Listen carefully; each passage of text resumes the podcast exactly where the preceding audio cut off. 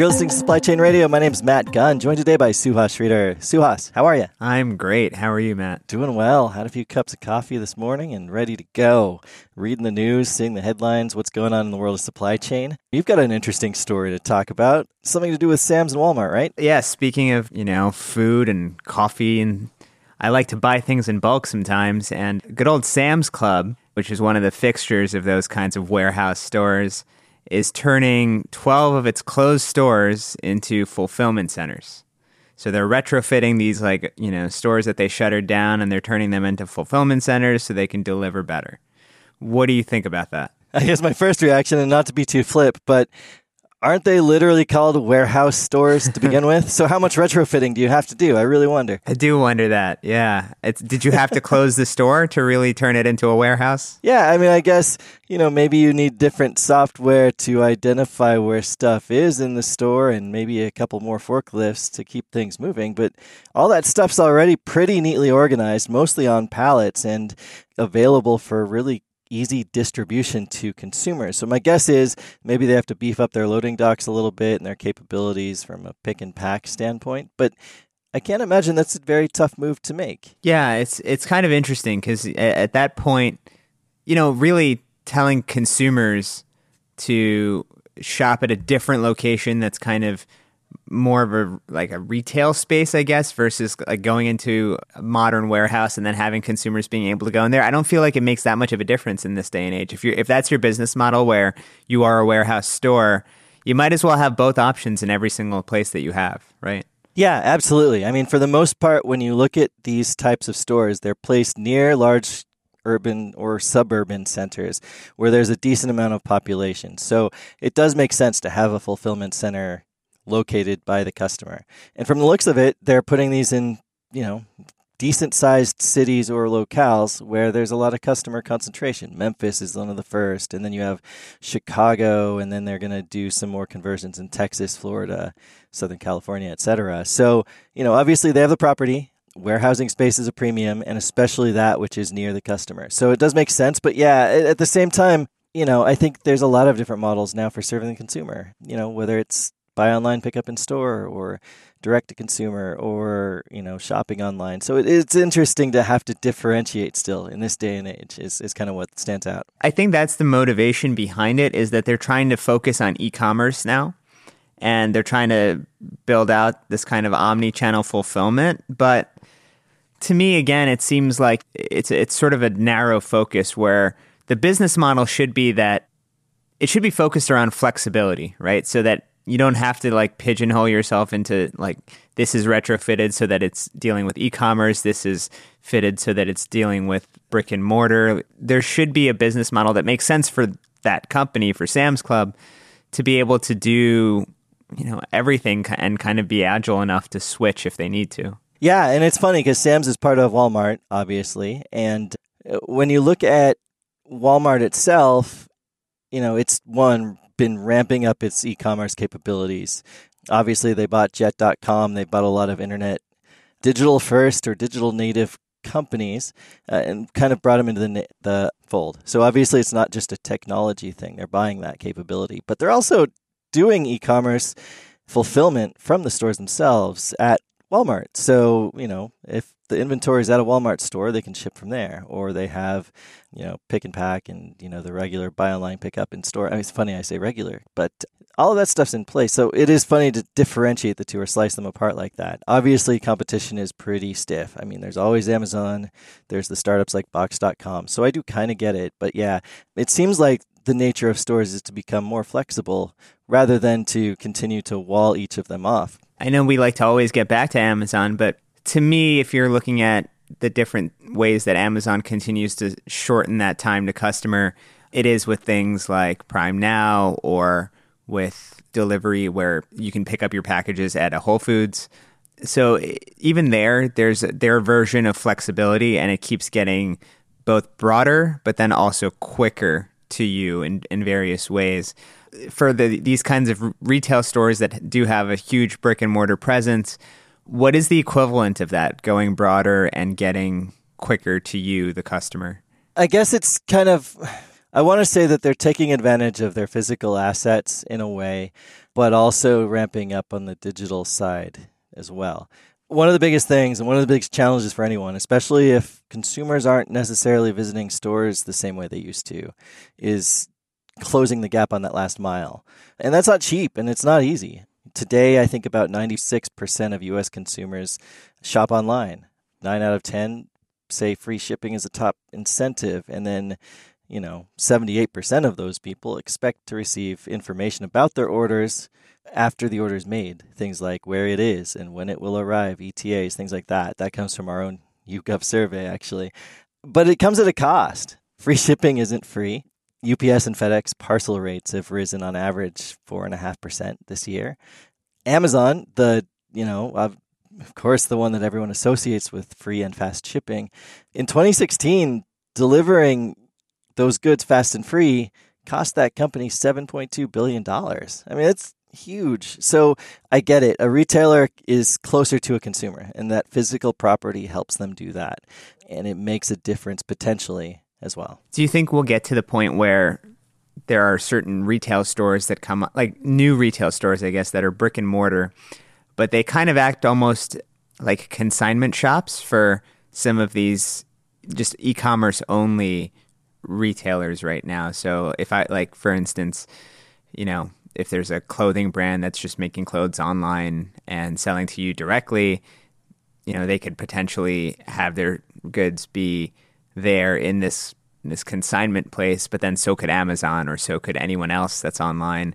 Almost like a shared work, like a WeWork kind of space, but for for online resellers to get closer to the customer. I love that concept. I don't think that we're too far from it. I mean, another Walmart property, Bonobos, is famous for its kind of showrooming model where you know you visit the location it's not necessarily a store but they do have inventory so you can feel the fabric and try on and make sure it fits right and even order from the store but you're not actually taking home anything from the store itself at least none of the major pieces. That's all shipped to you sometimes surprisingly fast. I have seen in a local mall and i think this was probably put on by the mall where they had like a little corner during the holiday season, like in a, a empty store front, because you know malls have those, where they did actually have a bunch of internet first brands kind of doing that.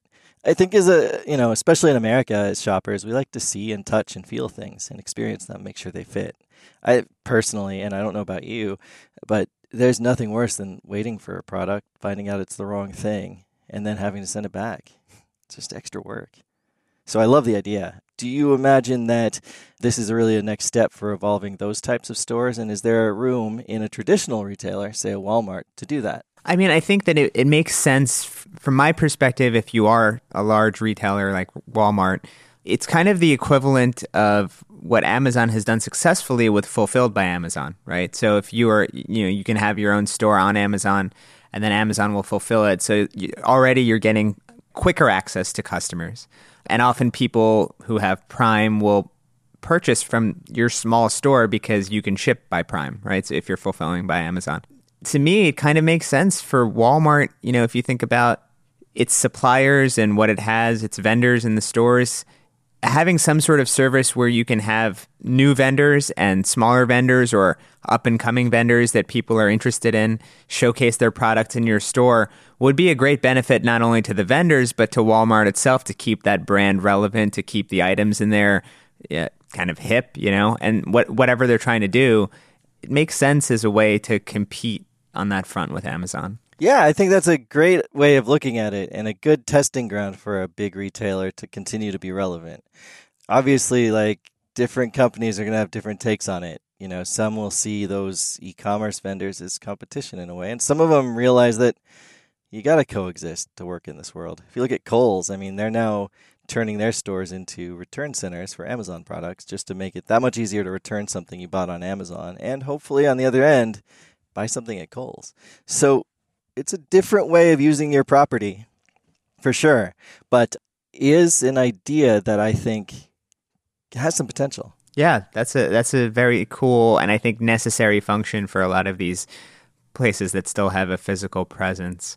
And I think, you know, getting back to Sam's Club, it's an interesting phenomenon with these large warehouse stores like Sam's or BJ's or Costco, where you know people are going there to buy things in bulk, but the advantage of that physical location is many. I mean, it, you can host not just stuff that's going to be sold in your store, but you could be a fulfillment center in general. Do you think that there's a possibility for some of these these large warehouse retailers to actually become bona fide warehouses too for goods that are not not even necessarily their own? Definitely, you see them trying different things. Like Costco, you walk into one of those, they always have other vendors in there, like pitching you on a product or kind of showing something off that isn't necessarily part of their assortment at Costco. It's a partnership. So I think there's room for it. I think, you know, one thing when I circle back to this Walmart concept, I guess the one thing that stands out to me is when you have a large warehouse store, you know, it's a large footprint and obviously it has a lot of parking and it's usually going to be somewhere near a retail center to just completely turn that into a fulfillment center that to me seems a little odd because now all of a sudden you've got this kind of non-customer retail space and it is not accessible to the public. I think you still want to invite people in. So i do find you know that sort of closing off a store and to completely repurposing it to be something that you know optically is going to be a little bit odd but I think it could work because you are closer to the consumer. Yeah, I think in this case with Sam's Club, I think they had planned to close down some of these stores anyway. So it was one of those things where they're just reducing the presence across the United States, I think. So it was probably a way to repurpose the actual asset of the real estate space and all of that. But yeah, I mean, I think that it is an interesting point in that if you consider the store beyond its actual physical building space, but those different things like parking spaces and proximity to other stores. I think often retailers don't factor all of those things into the locations. And sometimes that might create a different business model or it might reveal a value that you didn't know you had before when you consider all of that in the context of both retail and fulfillment. And so I think that's something that is a really good thing to keep in mind. Yeah, and you know, every retail location is different and every region is different. I think, you know, in one area where it might be odd to have this closed retail space that's now a warehouse might not matter so much if it's in a more rural environment or somewhere that isn't co-located with other businesses. So, you know, that's something that is worth considering too ultimately, I mean, I think one of the advantages is is that it doesn't necessarily change your supply chain too much. The way that you have it organized, the network, I mean, you would be fulfilling to those locations anyway. But now you're just kind of turning those locations into fulfillment centers of their own. So, you know, it in a way that large bulk order can still go to those locations. And then you have staff on the ground that makes those e-commerce orders that much closer to the customer and cheaper, hopefully, than delivering from somewhere far away. Yeah, that's a good point. I mean, the way that all of these things are heading, it is becoming these micro networks connected to larger networks that are spreading across the entire supply chain. So whether that's, you know, with Amazon's network where it's a huge company, huge locations, but then smaller locations that distribute from those, and then individuals who just work sort of like Uber drivers for Amazon that put all of these packages into a truck and then during their their work time they go and deliver things, right? So I think these kinds of micro networks are going to become the future of, of all of this kind of fulfillment. So I could easily imagine, you know, different small mom and pop shops even becoming fulfillment centers on a small scale if they are connected to this larger technology network. Yeah, absolutely. When you do have everyone connected, it does make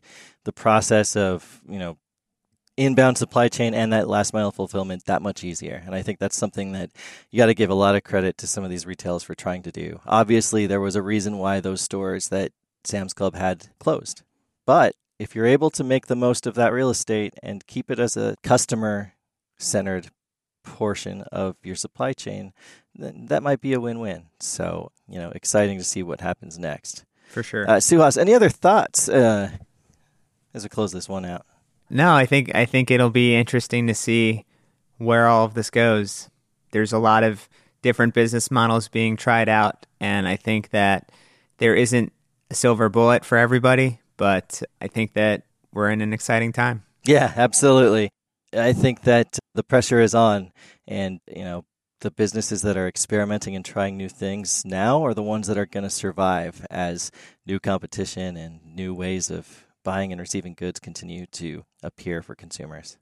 All right, this has been another episode of Supply Chain Radio. Suhas, as always, it's been great having you on the show. Find us on iTunes, Spotify, or your favorite podcast network. Thanks for listening.